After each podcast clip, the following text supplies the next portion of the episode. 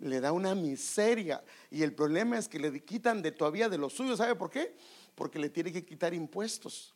Y cuando viene a darse cuenta de los 5 mil, en vez de que tenga más, tiene un poquito menos. ¿Por qué? Porque así funcionan los bancos. Entonces los intereses son, entonces el banco le puede, por favor, no estoy diciendo, no estoy aquí promoviendo prestamistas, y tampoco, escúcheme bien, yo por eso sé que el Señor quería que lo compartiera hoy. Yo lo, mire, si hablamos de finanzas, ¿qué, sería el mejor día para compartirlo? El domingo, si así lo viera yo, de, algún beneficio personal. Es más, cuando vine yo, yo feliz me puse porque habían bien poquitos. Dije, oh, bueno, a estos poquitos le voy a hablar del tema que el Señor me dio hoy. Estaba feliz. Pero el Señor lo trajo porque quiere que le hable de esto. Entonces, donde los ladrones no entran, ni roban, ni la polilla destruye. Entonces, mire este otro versículo. Es otra traducción de ese versículo de Lucas 12:33, que es el Señor hablando. Junten tesoros, dice, y reservas, reservas en el cielo. ¿Para qué te sirven las reservas? Por ejemplo, una reserva es, por ejemplo, cuando, ah, por ejemplo, estás ganando tu dinerito y quieres ahorrar para la renta seis meses en caso que te quitaran tu trabajo, ¿sí? De ahí puedes tomar. Esa es una reserva. Entonces dice, junten tesoros y reservas en el cielo. Y la palabra aquí dice cielo, pero realmente es plural, que es cielos. Esta otra versión, almacena tus tesoros en el cielo. ¿Qué es? Ahora, ¿qué es almacenar? Es donde vas acumulando. Haz de cuenta que tienes varios cuartos en diferentes cielos y comienzas a depositar las cosas que el Señor ah, te está recompensando y que Él te las va a dar en su momento indicado. Entonces el apóstol Pablo nos habla en términos de contabilidad y le puse este término porque en alguna medida esto nos abre la idea de qué es lo que el Señor quiere decirnos. O sea, el apóstol Pablo nos habla en términos de contabilidad, porque la contabilidad, los números no son nuevos, estos vienen desde hace mucho tiempo sobre los tesoros del cielo de una manera individual. mire, mire cómo lo dice, no sé si lo puede ver desde allá, si no se lo voy a leer. Filipenses 4:16, cuando a él le mandan una ofrenda. Incluso a Tesalónica, una y otra vez ustedes me enviaron para cubrir mis necesidades. No es que yo busque dádivas, dice el apóstol Pablo, o sea, no es que busque regalos de ustedes. Lo que busco es que abunde fruto. ¿En dónde?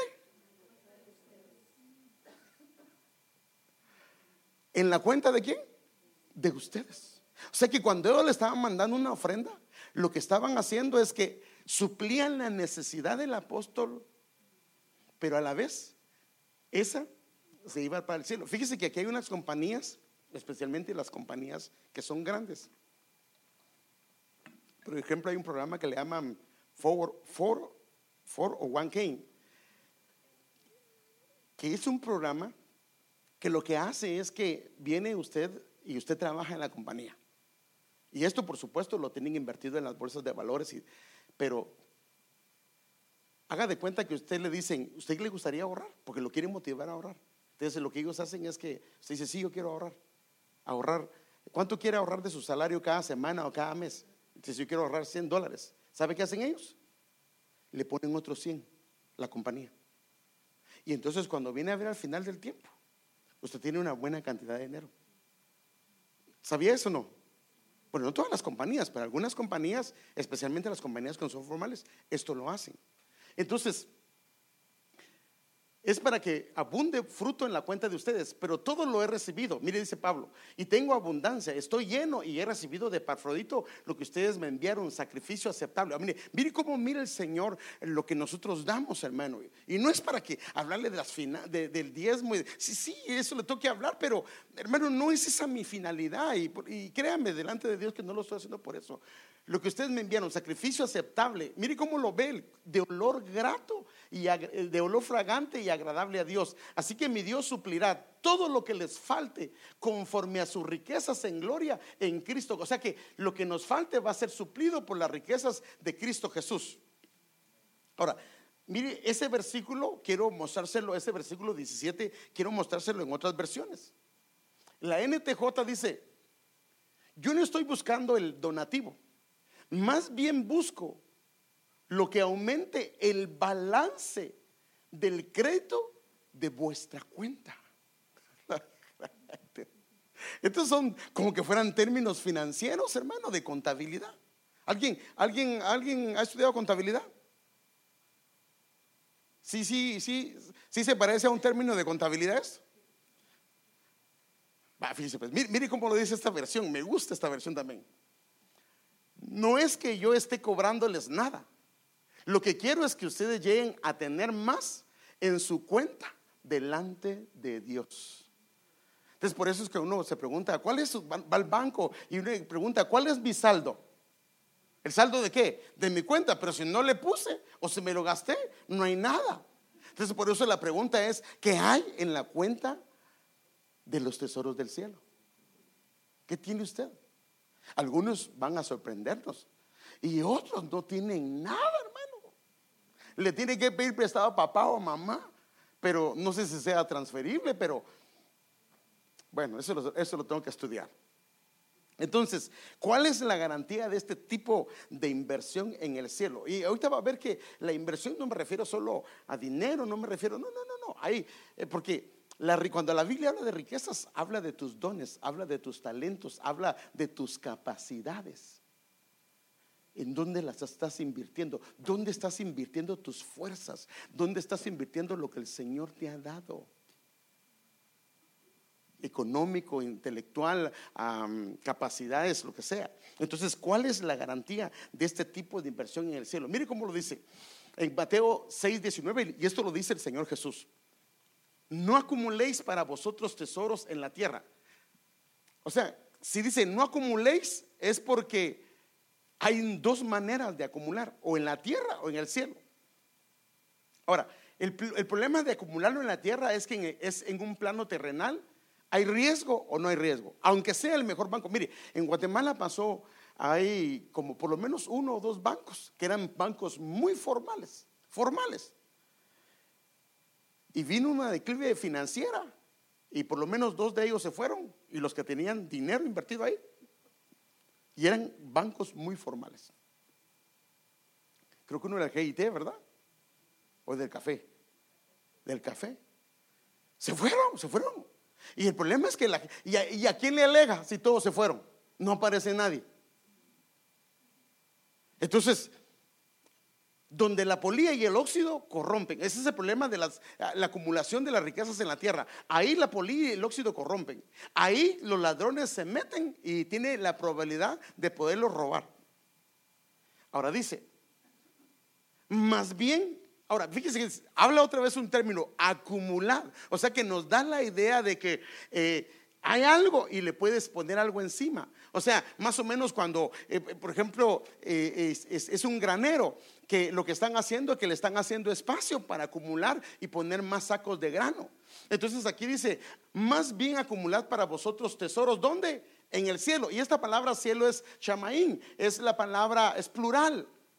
Ahora aquí hay cero riesgo. Ahí no hay riesgo.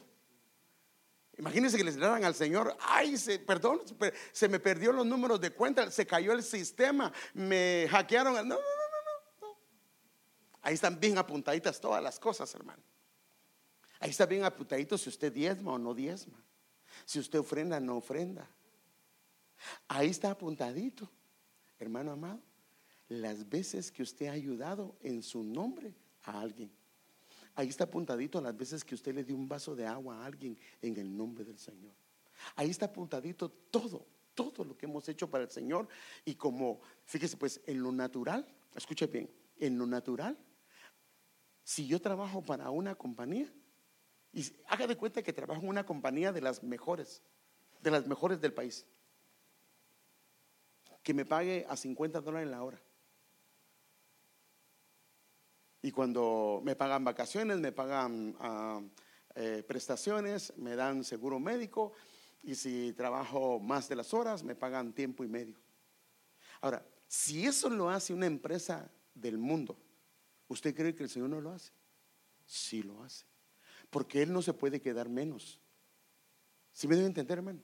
Porque entonces cuando usted comienza a trabajar para el Señor, hermano, y puede visualizarlo, se le abren las puertas. Entonces aquí dice, más bien acumulad para vosotros tesoros en el cielo, porque ahí no hay riesgo, donde ni la polilla ni el óxido corrompen y donde los ladrones no se meten ni roban. Y hay una promesa preciosa que cuando uno acumula o busca o se, el, el dinero se vuelve un Dios, tiene un riesgo que el corazón se llene de avaricia y pueda desviarse del camino correcto. Pero cuando acumulamos en el Señor, nuestro tesoro va a estar, nuestro corazón va a estar en el tesoro, pero en un lugar correcto y nunca va a corromper nuestro corazón. ¿Por qué? Porque este tipo de cuentas no corrompen el corazón, porque donde esté tu tesoro, ahí también está tu corazón. Tus prioridades, tu manera de ver las cosas del Señor van a ser acordes a lo que el Señor tiene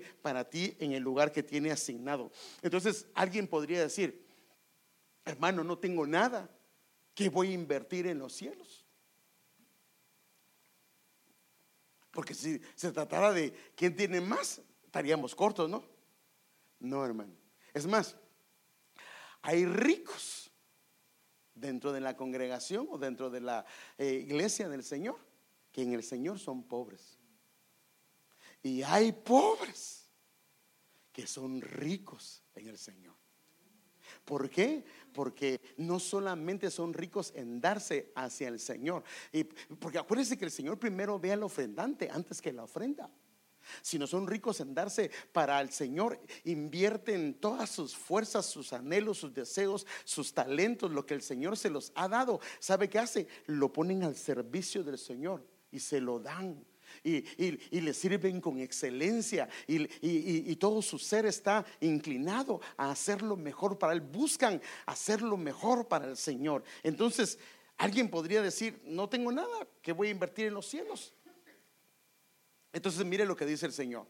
Desde el momento que Él vino, esto es general, hermano. Porque, eh, 2 Corintios 8, 9, porque ya conocéis la gracia de nuestro Señor Jesucristo, que por amor a vosotros él se hizo pobre siendo rico. ¿Cuál fue la finalidad de hacerse pobre? Para que vosotros con su pobreza fueseis, ¿qué dice? Enrique. O sea que usted es rico o no es rico. ¿Qué está haciendo con esas riquezas? Las está, porque nos van a pedir cuenta de lo que nos dieron. Entonces la Biblia dice que Él se hizo pobre para enriquecernos. O sea que nadie puede decir, por, eso el Señor pone ejemplos como estos. Llegaron unos hombres y dice que echaron ofrendas, echaron una cantidad de cosas y, era, una, era un cuenco, era más o menos como un recipiente de metal, de donde cuando echaban las monedas se oía aquel monerío. Y de repente viene la viuda y agarra dos, dos, dos blancas ni caso hizo la gente porque solo hizo pling, pling. Como cuando usted va allá y estaba a hacer esto, ¿va? ¿Sí sabe qué es eso, va? Si oye que le tiró dos monedas, ni caso le hace. Pero cuando oye aquel, aquel, aquel sonar, dice usted, a este le cayó la lotería. Entonces, para nadie le puso importancia a la viuda. Nadie. Pero ¿sabe qué dijo el Señor? Esta dio más que todos porque lo que ella dio representaba todo lo que ella tenía. Entonces en el cielo los números se hacen diferentes. Pero no, no se, se hagan diferentes, sino que lo evalúa, el Señor de una manera diferente. Porque no evalúa. Entonces, hermano, no es la cuestión si tú cuando vienes a la iglesia, si lo que. hermano, mire, mire cómo lo hace el Señor. Y fíjese qué tremendo. La hermana Sonia cuenta. Eso lo contó ella, usted lo escuchó tenía una su moneda, creo que dijo, ¿da? De un dólar, pero era muy preciada para ella. Y llegó un momento que su economía estaba tan mal que ella era lo único que tenía para dar, pero no la quería dar. Y fíjese pues, y de repente el Señor le puso que la diera y la dio. Se despojó. Por decirlo así, alguien podría decir, pero ¿qué se hace con un dólar? a los ojos humanos. Pero para el Señor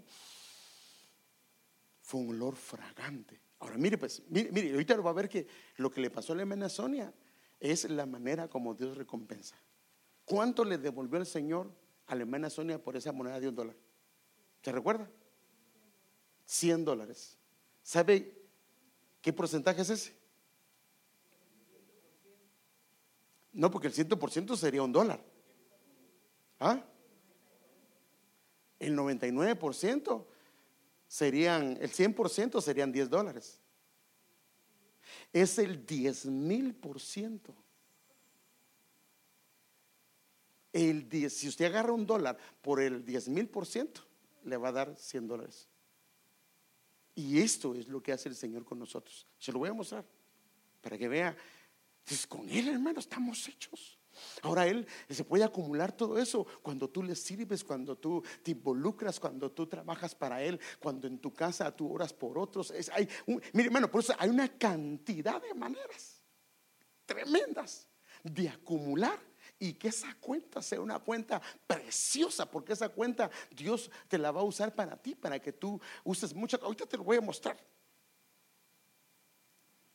Mire qué dice este, este versículo. Efesios 1.13 en la versión BLPH. Alabemos a Dios, Padre de nuestro Señor Jesucristo, que por medio de Cristo nos ha bendecido. ¿Cómo? Con toda suerte de bienes. Aquí hay dos tipos. Espirituales y bienes celestiales. Bienes es un tesoro. El bien es un tesoro, porque es algo con lo que puedes contar. Ahora, fíjese pues, la parte celestial es, la palabra epouranios, que significa sobre el cielo, sobre los cielos. O sea que nosotros tenemos bien. Ahora, ¿Qué tenemos? Tenemos bienes no solo espirituales, hermano. Mire, por eso es que ahora, ahora entiendo yo por qué aquel hombre le dijo cuando le estaba pidiendo una moneda, el cojo, ¿qué le dijo? ¿Qué, qué le dijo? ¿Qué le dijo Pedro? Dinero no tengo, pero de lo que tengo, de lo que me ha sido dado, yo te doy. ¿Y qué hizo? En el nombre de Jesús, hermano, ¿qué era mejor? ¿Un dólar que le entregara o la sanidad que recibió? Podría calcularse un 10 mil por ciento, más que un 10 mil por ciento. Entonces, hermanos, el asunto aquí está en que Dios nos ha, por eso es que Él nos ha sentado en lugares celestiales juntamente con Cristo y nos ha bendecido con toda bendición espiritual, no solo espiritual, sino también bienes celestiales. Y podemos echar mano de esto, pero para echar mano de esto necesitamos entender algunas cosas para poderlo ver. Entonces, en este negocio del reino de los cielos, podemos ver una manera como que fuera trueque. Déjeme enseñárselo. No necesariamente nos dan lo que hicimos o dimos, pero una garantía es que recibiremos más de lo que dimos en el tiempo indicado. Por ejemplo, déjeme darle un ejemplo. Traes tus diezmos y ofrendas. Le sirves al Señor. Eres generoso y compartes lo que el Señor te ha dado a ti horas. Hay una cantidad de cosas, hermano, que no puedo ponerlas ahí. ¿Y sabe qué hace el Señor? Cuando eso haces, entonces viene el Señor y los cielos se abren. Fíjese, pues, le trajiste tal vez dinero, tal vez le trajiste, por ejemplo, hermano amado, tal vez le serviste en un área. Nadie se dio cuenta. Pero cuando eso pasa, los cielos se abren en el tiempo indicado, no solo sobre ti, porque eso pasaba con Job, sobre tu familia y sobre lo que tienes sobre tres áreas. Sobre ti, sobre tu familia y sobre lo que tienes. Y por eso es que en la versión a Reina Valera actualizada, cuando en Job 1.9 dice, y Satanás respondió a Jehová diciendo, ¿acaso teme Job a Dios de balde? Y mire que dice en la versión Reina Valera actualizada, ¿acaso no le has protegido a él? O sea que él tenía, es que ese es el asunto. Él tenía un círculo personal tenía un círculo familiar. Este es un círculo personal, un círculo familiar. Y él tenía un círculo de protección a sus finanzas. Y entonces le dice, ¿acaso no le has protegido a él, a su familia y a todo lo que tiene? y como había puesto esos tres círculos, el enemigo no podía meterse. Entonces, fíjese más, los cielos son uno de los muchos tesoros que Dios tiene para nosotros. Miremos, por ejemplo, lo que hacen los cielos. Deuteronomio 28, 11, 12 dice, y el Señor te hará abundar. Y entonces Él da algunos detalles. En bienes, número uno. Dos, en el fruto de tu vientre. Tres, en el fruto de tu ganado. Cuatro, en el producto de, en el producto de tu suelo. Cinco, en la tierra que el Señor juró a tus padres que te daría. Y mire qué dice, el 12, abrirá el Señor para ti su buen tesoro. ¿Qué es su buen tesoro? Hermanos, ¿qué es su buen tesoro? Los cielos para dar lluvia. O sea que Dios, eh, tú, traes de una manera. Ellos mire, pues ellos traían lo que el Señor le daban al Señor y el Señor se lo daba triplicado, pero en diferentes maneras, como un trueque. Abrirá el Señor para ti su buen tesoro los cielos para dar lluvia a tu tierra. A su, ahora, ¿qué dice? La lluvia va a venir a su tiempo para bendecir toda la obra de tu mano y tú prestarás a muchas naciones, pero tú no prestarás a nadie no tendrás que pedirle prestado a nadie. El Señor describe la recompensa para los que lo siguen y han renunciado a algún bien por causa de Él y del reino. Y déjeme mostrárselo de esta manera. El Señor describe la recompensa para los que le siguen y aquellos que han abandonado a algún bien por causa de Él y por causa del reino. Mire cómo lo dice, me gusta este pasaje. Entonces respondiendo Pedro, por eso gracias a Dios por las preguntas de Pedro, hermano, porque eso fue, nos ayuda para dejar, mire, entonces respondiendo Pedro le dijo, he aquí nosotros lo hemos dejado todo. Y luego dice, y te hemos seguido, o sea, dos cosas, lo dejamos todo y te hemos seguido. ¿Qué pues recibiremos? O sea, ¿Qué nos vas a dar? ¿Qué ganancia tendremos de eso? Ahora, ¿se enojó el Señor porque le hizo esa pregunta? Carnalote que son en el material, ¿piensas? No, no, no, el Señor no se enojó. Porque el Señor quiere que entendamos que Él viene con recompensas, hermano. Entonces, cuando Él le dijo, He aquí nosotros lo hemos dejado todo y te hemos seguido. ¿Qué pues recibiremos? Y Jesús le dijo, en verdad os digo que vosotros que me habéis seguido. Ahora, él cambia, él cambia la, manera como lo presentó, porque él primero dijo lo que hemos dejado y, lo, y que te hemos seguido. Y él ahora comienza, los que me habéis seguido en la regeneración cuando el Hijo del Hombre se siente en el trono de su gloria, os sentaréis también sobre doce tronos para juzgar a las doce tribus de Israel. O sea, aquí lo que está haciendo Él es que los que decidieron seguirme, yo los voy a poner en un lugar especial en el reino a gobernar juntamente conmigo. Eso es a los que le siguieron. Ahora, miremos a aquellas personas que lo abandonaron y a todo aquel que haya dejado casas, hermanos, hermanas, padre, madre, hijos, tierras por mi nombre. ¿Recibirá cuánto? El diez mil por ciento. Padre Santo. Yo le hago la pregunta, ¿es mentiroso nuestro Señor? Si Él dice eso, lo que pasa es que Él, él no es como nosotros. Mire, Él es como a veces pasa con los padres que los niños están ahorrando. Y de repente el niño ve un juguete que ni le va a servir de nada y quiere ir a quebrar la alcancía. ¿Y qué le dice la mamá? No, no, no, no. Pero ¿por qué no si ese es mi dinero? Sí, pero no. Pero cuando la madre ve que es el tiempo indicado y algo que vale la pena, va a quebrar el cochinito. Entonces, recibirá cien veces más. Hermano, si el Señor dice cien veces, no es el Señor dice solo para exagerar un poquito, para que se emocionen. No, cuando el Señor dice cien veces más, ni una tilde, ni una jota pasará. sino que se cumplirá.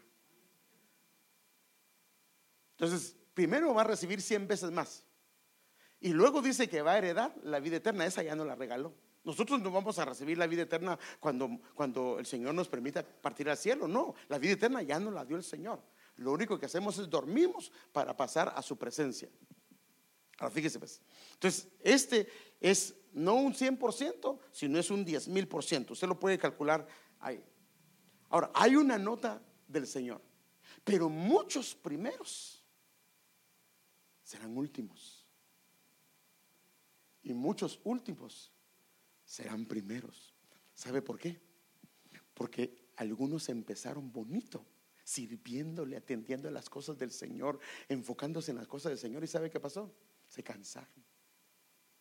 Dejaron a un lado las cosas del Señor. Llevan 20 años en el Evangelio, 30 años, 40. Y su cuenta, así está su cuentecita. Pero entraron unos. Llevan tres años en el Evangelio, pero eso le entraron con todo. ¿Sabe cómo está la cuenta de ellos? Así de grande, hermano.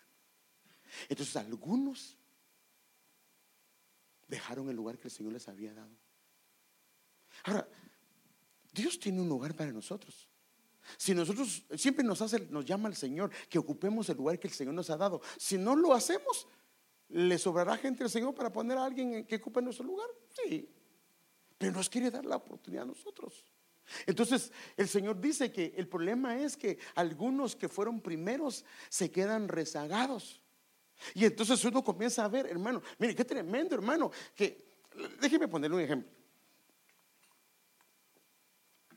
El Señor lo trajo acá. El Señor lo trajo para servir en esta congregación, para usarlo en esta congregación. Y qué tremendo es cuando uno ve a otros hermanos que tienen poco tiempo, ya están predicando, están enseñando, están cantando, están y uno que lleva mucho tiempo nada. Entonces se quedó rezagado. Entonces Dios quiere que volvamos a tomar nuestro lugar, porque ese es el peligro que los primeros eh, perdieron tal vez el amor hacia el Señor y otras cosas tomaron el lugar que no corresponde. Y el otro no, el otro está como con su dulcecito y no quiere soltarlo. Eh, uno dice, hermanos, ¿quién quiere ayudar? Amén. ¿Quién quiere colaborar? Amén. Mire, hermano, dentro de la iglesia hay gente tan hermosa que, hermano, ¿será que usted nos puede ayudar en algo? Amén. Ahora, cuando usted colabora en algo, ¿quién cree que se lo va a pagar? Imagínese, imagínese que venga usted y dé un cartón de huevos para una actividad en la iglesia. ¿Cuánto le van a devolver? El 10 mil por ciento. ¿Está buen negocio? Ah, ese está buen negocio, hermano. Ahora, si se lo promete el pastor, mm, pero como él se lo promete, él lo va a cumplir. Entonces nuestra mentalidad debería de cambiar. Entonces deberíamos, ahora entiendo por qué, hermano, cuando el pueblo de Israel en el desierto entendió esto, ¿sabe qué tuvieron que hacer con Israel cuando estaban recaudando ofrendas para el tabernáculo? ¿Sí sabe qué tuvieron que hacer? Vinieron los encargados de la obra y le dijeron a Moisés, Moisés, es demasiado lo que hay. Y entonces tuvo que salir Moisés con heraldos. Párenle, ya no más, ya no más, ya no más. Porque entendieron. Cuando inviertes en su casa, no estoy hablando solo de finanzas, de talentos, de, tu tiempo, de oración, de todo lo que haces, hermano, porque si dice la Biblia que ni una tilde ni una jota dejará de tener su, eh, de, cumplirse, ni un vaso de agua, todo lo que hagamos para el Señor tendrá su fiel recompensa. Entonces, cuando entendemos esto, hermano, comenzamos a ver el servicio al Señor. Por eso es que aquellos que le sirven, aquellos que han determinado rendirle su vida y servirle al Señor, cuando le hacen un bien a un hermano, a una hermana, cuando atienden a alguien, le dice, hermano, mire, eh, fíjese que no entiendo este versículo de la Biblia. Hay que el pastor le explique, hermano. No, no, no, véngase, yo lo voy a explicar. Hermano, fíjese que y a veces los hermanos, como en parábolas, le dicen, ¿verdad? Fíjese que, que quiero venir a la iglesia, pero no tengo quien me traiga. Vamos a orar, hermano, para que el Señor le, le, ponga a alguien en su corazón que la traiga o que lo traiga. No, pues si me están hablando a mí, ¿qué me están diciendo?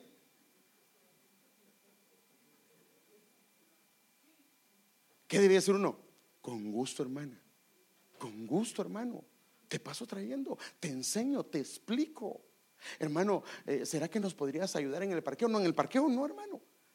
Con gusto, hermano. ¿Será que nos puedes ayudar en el talento? Con gusto, hermano. Porque hemos entendido, hermano, que hay una acumulación de tesoros en el cielo, los cuales el Señor nos va a permitir eh, bendecirlos y usarlos en esta tierra. Se lo voy a mostrar. Entonces, este detalle es un, es un vislumbre de cómo se manejan las finanzas invertidas en el cielo cuando decidimos invertir nuestros tesoros en el reino.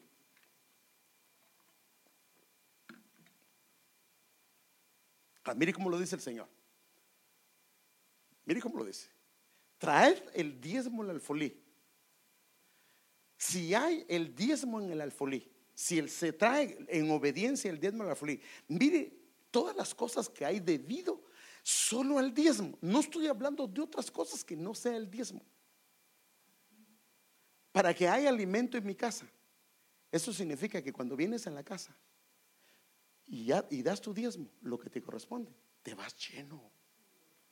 La palabra te sustentó.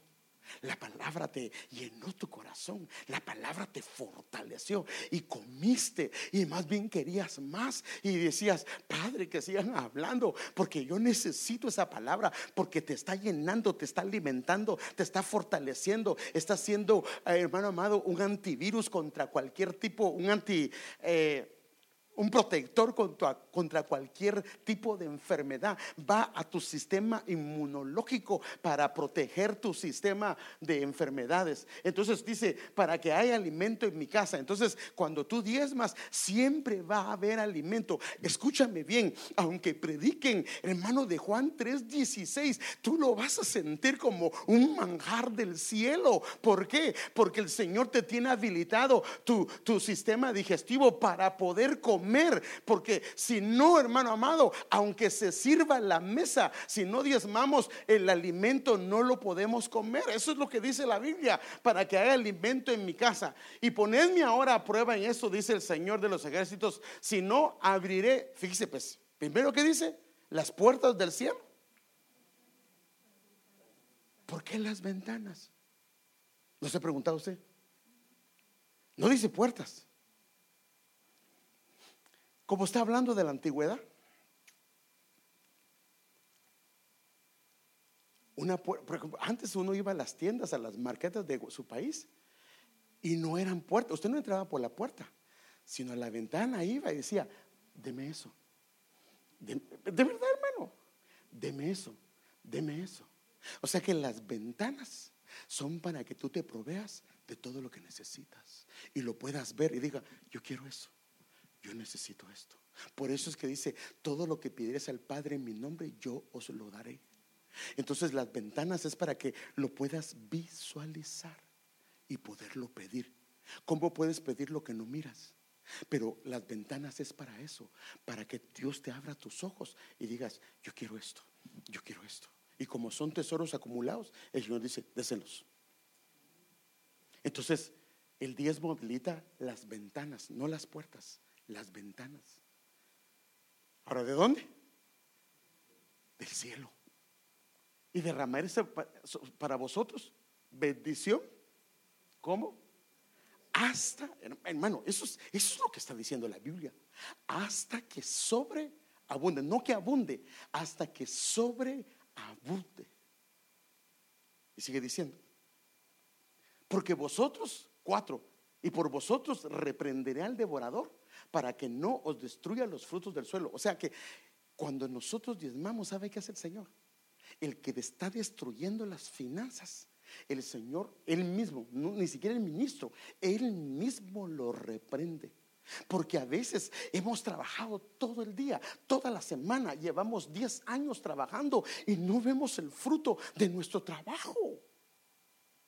Señor, ¿por qué llevo tantos años trabajando y no veo el fruto de mi trabajo? Voy a la cuenta del banco y estoy negativo y lo que tengo que hacer es agarrar más horas para poder cubrir aquellas cosas, pero siempre estoy porque hay un saco roto.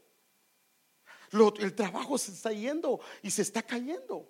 Pero cuando el Señor dice que damos nuestros diezmos, lo que Él hace, hermano amado, es que reprende al devorador. Y entonces el devorador no puede eh, devorar más de lo que nos corresponde. Si fue el 20% o el 30%, el 40%, ese va a permanecer. Pero ¿de qué nos sirve un 100% de producción si el devorador se llevó el 80%?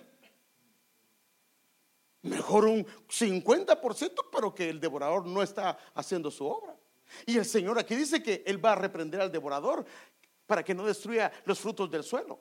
Ni vuestra vid en el campo será estéril, dice el Señor de los O sea que va a quitar la esterilidad de donde tú trabajas, de lo que tú haces, de lo que tú te desempeñas, donde tú laboras. El Señor va a quitar la esterilidad y va a bendecir esta tierra. Hermano, ¿qué pasa si en el trabajo donde estás hay bendición en el trabajo? En vez de quitarte horas, porque hermano, si comienzan a quitar horas y horas y horas, es que el negocio va bien. O a no ser que lo quieran despedir a alguien, ¿va? porque a veces, quieren despedir a alguien y es la manera. Pero es lo que dice.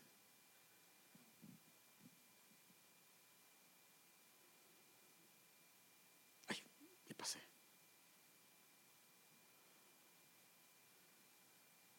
Y todas las naciones los van a llamar bienaventurados. Porque seréis una tierra, ¿qué dice? una tierra de delicias, o sea, deseable es lo que está tratando de decir el Señor acá. Padre Santo. Ahora yo sé que tal vez, ay Padre, tal vez se esté haciendo esta pregunta.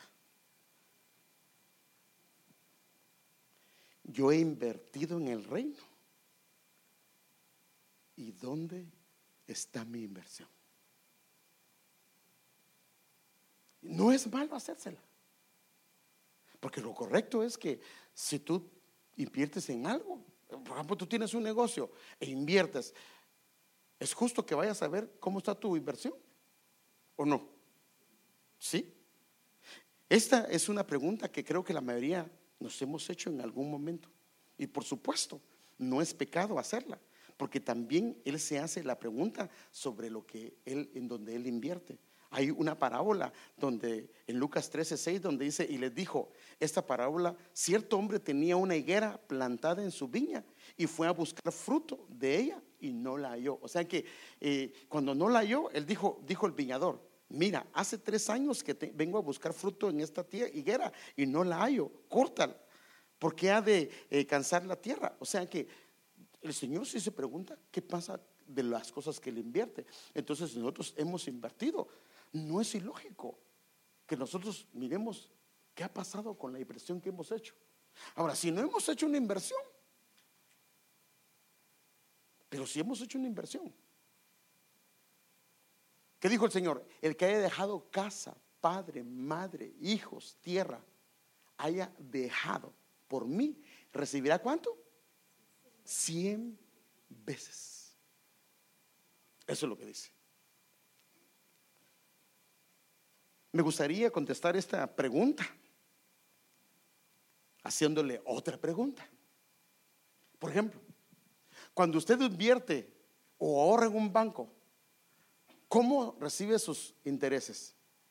Usted va al banco y deposita 5 mil dólares y le dice, pero le encargo que ahorita mismo me ponga el interés del dinero. ¿Se lo dan inmediatamente? ¿En cuánto tiempo? Bueno, va a depender lo que decía al principio, el plazo en que ponga el dinero.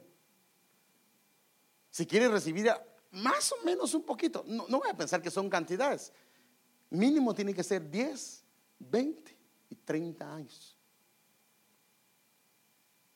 Entonces el problema de nosotros es que las inversiones que hacemos, Dios no nos la da tal vez en el momento. Pero por eso Él dice, echa tu pan sobre las aguas. Y al final, en el momento indicado, en el momento preciso, yo te lo voy a dar. Y te voy a sorprender. Y vas a darte cuenta que, Padre, ¿de dónde esta bendición tan grande? Déjeme poner dos ejemplos. Había un hombre que se llamaba Cornelio. Y dice que él era, ayudaba al pueblo. Ni siquiera era israelita, ayudaba al pueblo del Señor. Era generoso con sus ofrendas. Y cuando el Señor descendió, le dijo, Cornelio, tus ofrendas han subido como memoria delante de Él. Y Él fue el primer creyente que fue bautizado, gentil, que fue bautizado juntamente con su familia, con el Espíritu Santo. Fíjese qué tremendo. Por las ofrendas de Él, toda su familia recibió el bautismo del Espíritu Santo y ahí empezó el cristianismo. Hay otro hombre, se llama Mardoqueo. Había un hombre que se llamaba Amán. ¿Naamán? No, no, Amán. Amán. Este hombre lo odiaba, lo odiaba con odio jarocho, hermano. Porque lo que pasaba que cada vez de por sí el rey le había dado un lugar muy hermoso a él dentro del reino, pero cada vez que él pasaba, todos se postraban, menos Mardoqueo. Y entonces solo lo veía y se le retorcían las tripas, hermano. Y, y, no, pero, pero, pero no lo, tampoco podía ser una injusticia y matarlo así. Entonces lo que hizo fue que, como no pudo desquitarse con él, mandó a aniquilar para tales días al pueblo de Israel. Pero no se conformó con eso, sino dijo, le voy a pedir, porque tenía una buena posición con el rey, le voy a pedir al rey que me, si ya me dio a todo el pueblo de Israel para aniquilarlo, pues un hombre que es, le voy a pedir al rey que me dé la autoridad y la autoridad de matar a Mardoqueo. Y entonces en su casa hizo una eh, hizo una, mm, un palo para ahorcarlo.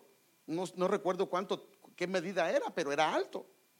Y entonces él fue a pedir la autorización al rey, porque haga de cuenta que hoy hicieron la, la horca y al otro día en la madrugada, Naamán se fue con el rey a pedirle que le autorizara eh, eh, matar a Mardoqueo. Pero mire lo que había pasado. Mire lo que había pasado. Hacía un tiempo atrás, al rey lo querían matar dos eunucos. Y Mardoqueo escuchó y le llevó la información al rey. El rey indagó, así fue, mataron a los eunucos, pero a Mardoqueo no se le recompensó. Por decirlo así, se cometió una injusticia a los ojos humanos, pero lo que él hizo llegó al tesoro del cielo, en donde corresponda, y ahí estaba guardado. Y en su momento indicado se iba a usar con creces, porque entonces ahora venir, viene y cuando llega, antes que llegue Naamán a pedir la cabeza de Mardoqueo, dice que al rey se le va el sueño. Se le va el sueño. Y entonces dice, tráigame las memorias, quiero leerlas. Y entonces les traen las memorias y comienza a ver todo lo que ha pasado en el reino. Y de repente aparece la historia de Mardoqueo. Y él dice, ¿alguien recompensó a Mardoqueo por esto que él hizo? Digo, no, nadie lo recompensó. ¿Cómo es posible que mi reino, este hombre me libró de la muerte y nadie lo recompensó? No, no lo recompensaron. Y de repente oyó que Mardoqueo estaba en el patio. Perdón, Naamán, no, Amán estaba en el patio. Amán lo que iba era a pedir la cabeza de Mardoqueo. Y el rey lo que estaba pensando es, ¿cómo recompenso a esto? Pero él no sabía cómo hacerlo. Y entonces viene y le pregunta a Amán, ven, ven, papadito, dime, fíjate que tengo a una persona que yo quiero recompensarla, papito, pero así bonito, precioso, chilero. Y entonces, Amán lo que dijo fue, ¿a quién más sino a mí? Y entonces él dijo, ah, dijo que eh, a ese hombre, que lo quiera, eh, casi decía a Amán, decía él, pero, pero no, a ese hombre, dijo él, lo que debe de hacer es que lo pongan en el caballo real del rey que le pongan la corona del rey. Que, mire, la corona, ese bandido si quería el puesto del rey. Y que le pongan el, manto, el, manto del rey y, la, y todo, pues, y que lo vistieran. Y que fueran por toda la ciudad y dijeran, así se hará con aquel hombre que el rey quiere recompensar. Mire, se la puso bonita. Y entonces dice el rey, Amán, buenísimo, hazlo con Mardoqueo. Padre, ese hombre ya lo odiaba, pero cuando le pusieron a hacer eso, hermano, imagínense, el que lo odiaba, el que lo odiaba con odio jarocho, él decía, así se hará. Y él como que era un siervo llevando a Mardoqueo en medio proclamando que este era apreciado por el rey.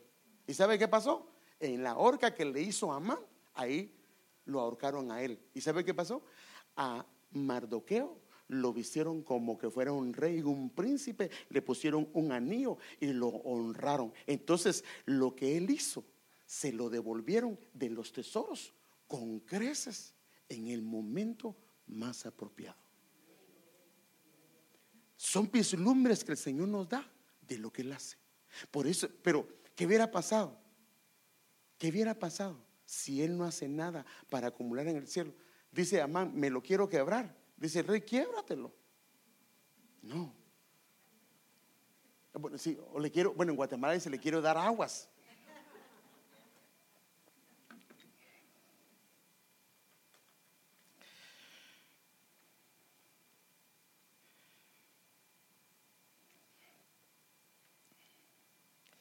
Si lo dan a, término largo, usted sabe que no se puede, es más, ni se puede sacar el dinero, los que han aprendido un poquito de esto.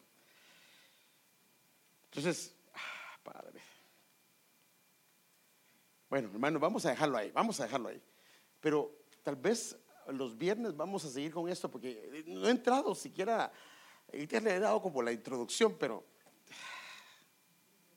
Padre Santo. No, vamos a, vamos a dejarlo ahí, no, no, ¿para qué? Ahora, entonces la pregunta, la pregunta sí es, ¿cuál saldo tiene tu cuenta en el cielo?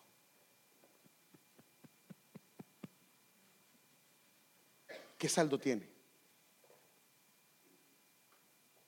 Yo ni cuenta tengo así por allá.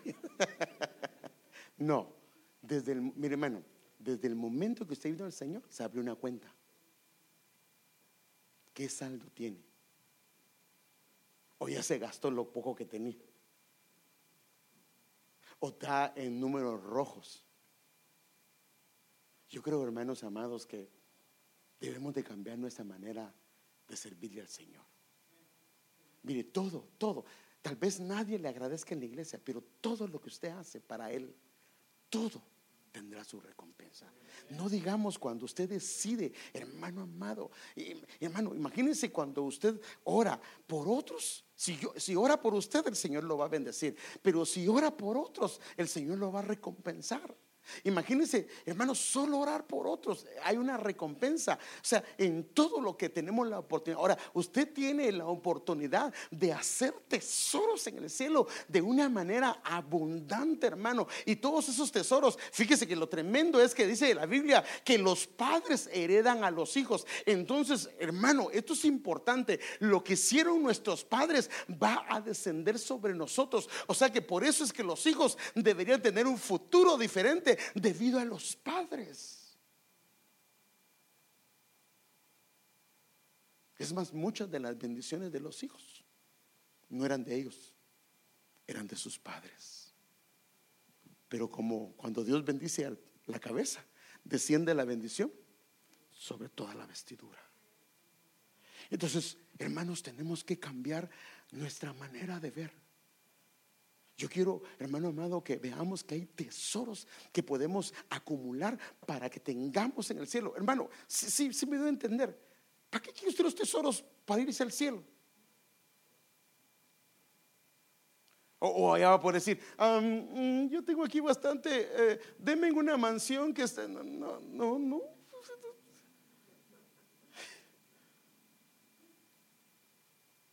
Porque si no estaría de desacuerdo con lo que el Señor le va a dar. Y, Dios no Dios no es, en Guatemala decimos pichicato, no es tacaño para dar.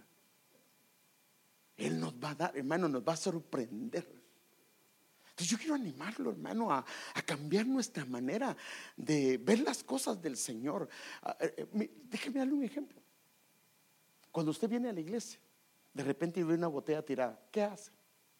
Que la recojan los servidores. Ve las sillas mal puestas, ¿qué hace? Así se queda. Si en mi casa, ni en mi casa arreglo, menos va a arreglar aquí. Recójalas.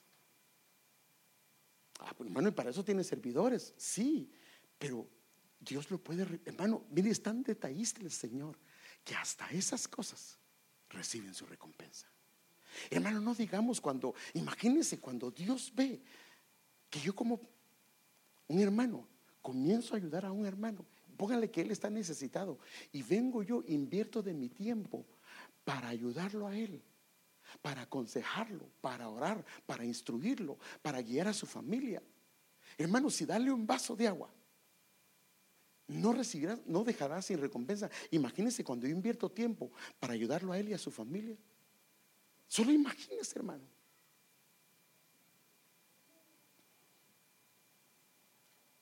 Yo quiero animar, hermano, a que le sirvamos al Señor, a que nos dediquemos a Él. Claro, llega un, llega un momento, hermano amado, que no lo hacemos por lo que Él nos va a dar, sino lo hacemos porque lo amamos. Pero, hermano, por eso la Biblia habla de galardones y quiero hablar de los galardones también. No solo hay compensación, perdón, no solo hay recompensa, sino hay galardones, hermano. Por eso Pablo decía, por lo demás me está reservada, ¿qué dice? La corona.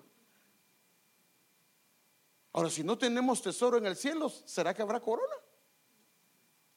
Porque Pablo decía, ya he terminado la carrera. No, no, no. Aquí la paro. Son las nueve. Póngase de pie un momentito.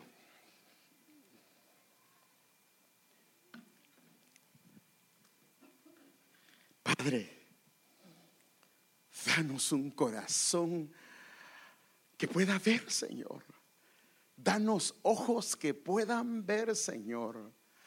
Cambia nuestra manera de mirar las cosas que seamos generosos en nuestra manera de servirte, de proceder, de atender, de atender tu casa, atender tu obra, atender a tus hijos, a tus hijas, de darnos, Señor, en todo, porque a todos va a haber recompensa, Señor. Y queremos, Señor amado, una recompensa generosa porque tú no eres deudor de nadie, Señor. Por poco que hayamos hecho tendrá su recompensa. Pero hoy yo pido, Señor, que cambies nuestra mentalidad, que cambies nuestra manera de ver las cosas, Señor. Y que entendamos, Señor, que hay una cuenta individual para cada uno de nosotros y que podemos acumular tesoros que nos van a servir, Señor, en sus momentos indicados, Señor, en sus momentos precisos, Señor, y que de esos tesoros, Señor, serán cuentas abiertas para bendecirnos, bendecir a nuestras familias, bendecir a nuestras casas, bendecir a nuestra descendencia. Por favor, quita, Señor, toda esa tacañería que hay en el corazón nuestro, Señor, de hacer las cosas eh, lo, solo para que lo vea la gente, sino que permítenos, Señor, hacerlo para ti, atender tu obra para ti, hacerlo todo de corazón, Señor, con un corazón agradecido, que Señor, cuando hagamos las cosas que las hagamos con excelencia, con amor, con ternura. Queremos, Señor, que esas cuentas puedan ser habilitadas, Señor, y tener un balance, Señor, para nuestras casas, nuestras familias, para nuestros hijos, Señor, para nuestra descendencia. Dando, Señor, una mentalidad diferente, Señor, y quita, Señor amado, toda esa tacañería de nuestro corazón y danos una generosidad para darnos, Señor amado, en todas las áreas dentro de tu casa, Señor. Ayúdanos, por favor. Danos de tu gracia, Señor. Pedimos, Señor amado, ese corazón generoso, bondadoso y tierno, Padre. En el nombre de Jesús de Nazaret lo pedimos y damos las gracias, Señor. Amén